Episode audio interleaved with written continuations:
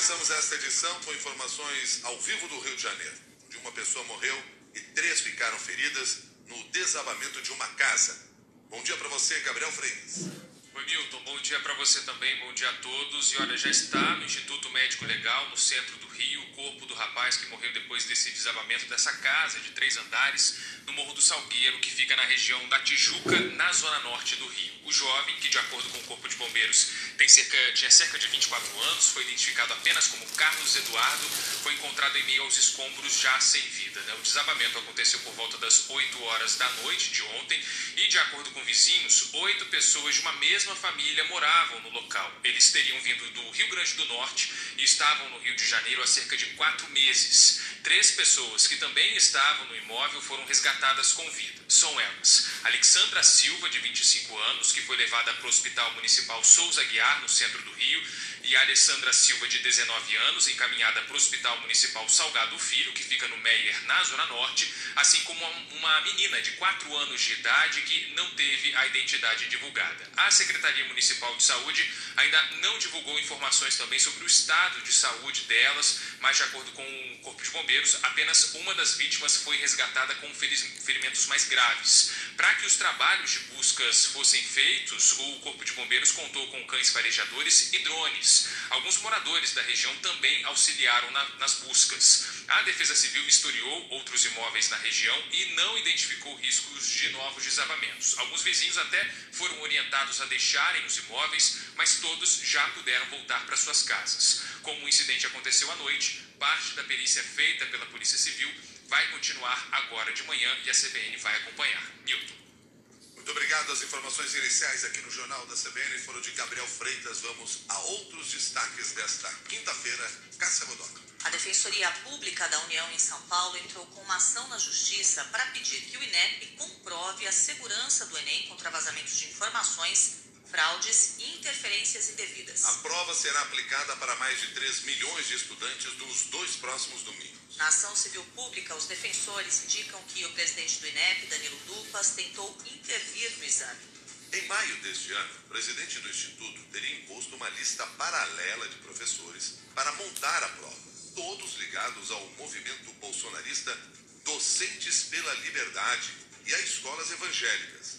A lista foi posteriormente arquivada após a reação negativa dos servidores. Na última semana, 37 servidores do INEP com cargos ligados diretamente ao Enem pediram exoneração.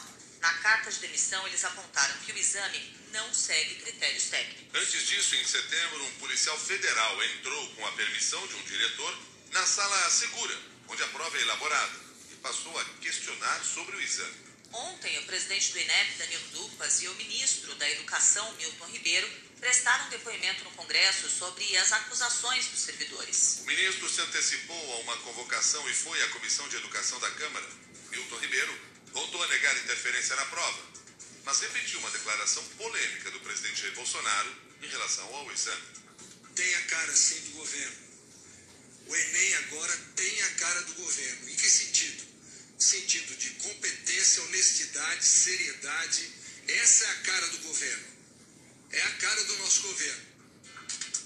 O ministro Milton Ribeiro será ouvido novamente na Câmara para explicar a crise do INEP e a suspeita de interferência política na elaboração das provas do Enem. Dessa vez, o ministro será interrogado pela Comissão de Fiscalização Financeira e Controle no dia 8 de dezembro. Ainda no Catar, o presidente Jair Bolsonaro desqualificou a principal ferramenta de acesso às universidades públicas.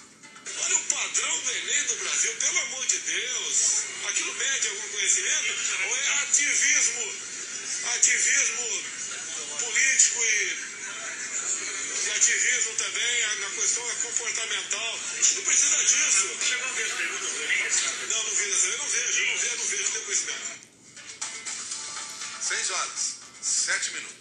A Caixa Econômica Federal paga hoje o Auxílio Brasil para os beneficiários com o número de identificação social com final 2. Amanhã poderão sacar o dinheiro os beneficiários com NIS de final 3. O primeiro dia de pagamento do programa social que substitui o Bolsa Família foi marcado por enormes filas em agências da Caixa e centros de referência em cidades como Goiânia, Salvador, São Luís, Recife, Manaus, Fortaleza, Belo Horizonte Rio de Janeiro. De acordo com o governo, quem já recebeu Bolsa Família não precisa fazer um novo cadastramento. Mas quem recebeu o auxílio emergencial, mas não recebeu Bolsa Família, não está automaticamente incluído no Auxílio Brasil. A estimativa de pesquisadores é que 29 milhões de pessoas que recebiam auxílio emergencial vão ficar fora do programa, que beneficia pouco mais de 14 milhões de famílias. O governo promete aumentar o contingente de beneficiários para 17 milhões no mês que vem.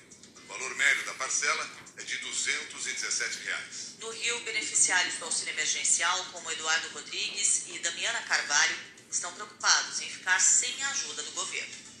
Bem, eu vim para pegar o final do meu auxílio, o antigo, que é o finalzinho das minhas parcelas, do auxílio emergencial. Tem ele que tem, tem esse dinheiro que tem botado comida na minha mesa. Tenho um casal de filho, eu tenho cinco netos também. Eu preciso do Auxílio Brasil porque eu não tenho renda, eu não recebo Bolsa Família. Então só aqui que eu vou ter que vou ter essa informação para mim poder entrar no Auxílio Brasil, nesse programa. Eu trabalhava, eu tinha uma pensão, aí tive que fechar, porque cada, cada pandemia, fechei e não consegui abrir até hoje. Esse dinheiro aqui que tá segurando a onda para quantas pessoas? Cinco pessoas. Imagina. 6 horas 9 minutos.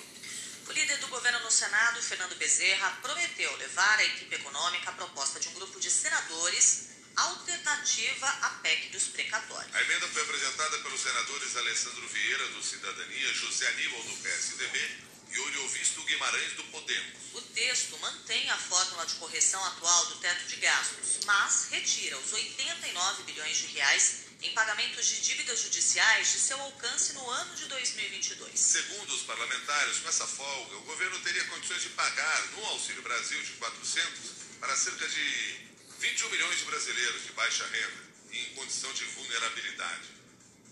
O governo anunciou o pagamento de benefício nesse valor, 400 reais, mas somente até o fim do ano eleitoral de 2022. Na mesma sugestão, os três senadores propõem o fim das emendas de relator, que são a base do orçamento secreto. Ao contrário das emendas individuais e de bancada, que seguem critérios bem específicos e são divididas de forma equilibrada, as emendas de relator não seguem critérios usuais e beneficiam somente alguns parlamentares. O presidente do Senado, Rodrigo Pacheco, deve se encontrar ainda esta semana com a ministra do Supremo, Rosa Weber, para tentar destravar o orçamento secreto. Na semana passada, o STF referendou uma liminar da ministra que suspendeu temporariamente o pagamento das emendas de relator, utilizadas pelos caciques partidários para negociar a aprovação de propostas no Congresso. Cerca de 8 bilhões de reais das emendas de relator ainda não foram pagas. Estão suspensas pela decisão do Supremo. Ontem, Rodrigo Pacheco prometeu ao presidente do STF, Luiz Fux, uma resolução visa apresentar aos municípios beneficiados com as emendas de relator e quais os parlamentares enviaram dinheiro. Então vamos fazer uma, um ato conjunto para o cumprimento da decisão, dentro dos limites, obviamente, dessa possibilidade, dessa execuibilidade da decisão, e ao mesmo tempo, a partir dessa decisão, fazer uma proposta de alteração da resolução, projeto de resolução, justamente para individualizar em relação a cada emenda dessa qual é exatamente a origem. Porque, repito, mais importante é a aferição da destinação. Todo esse recurso foi bem destinado, ele foi aplicado a políticas públicas,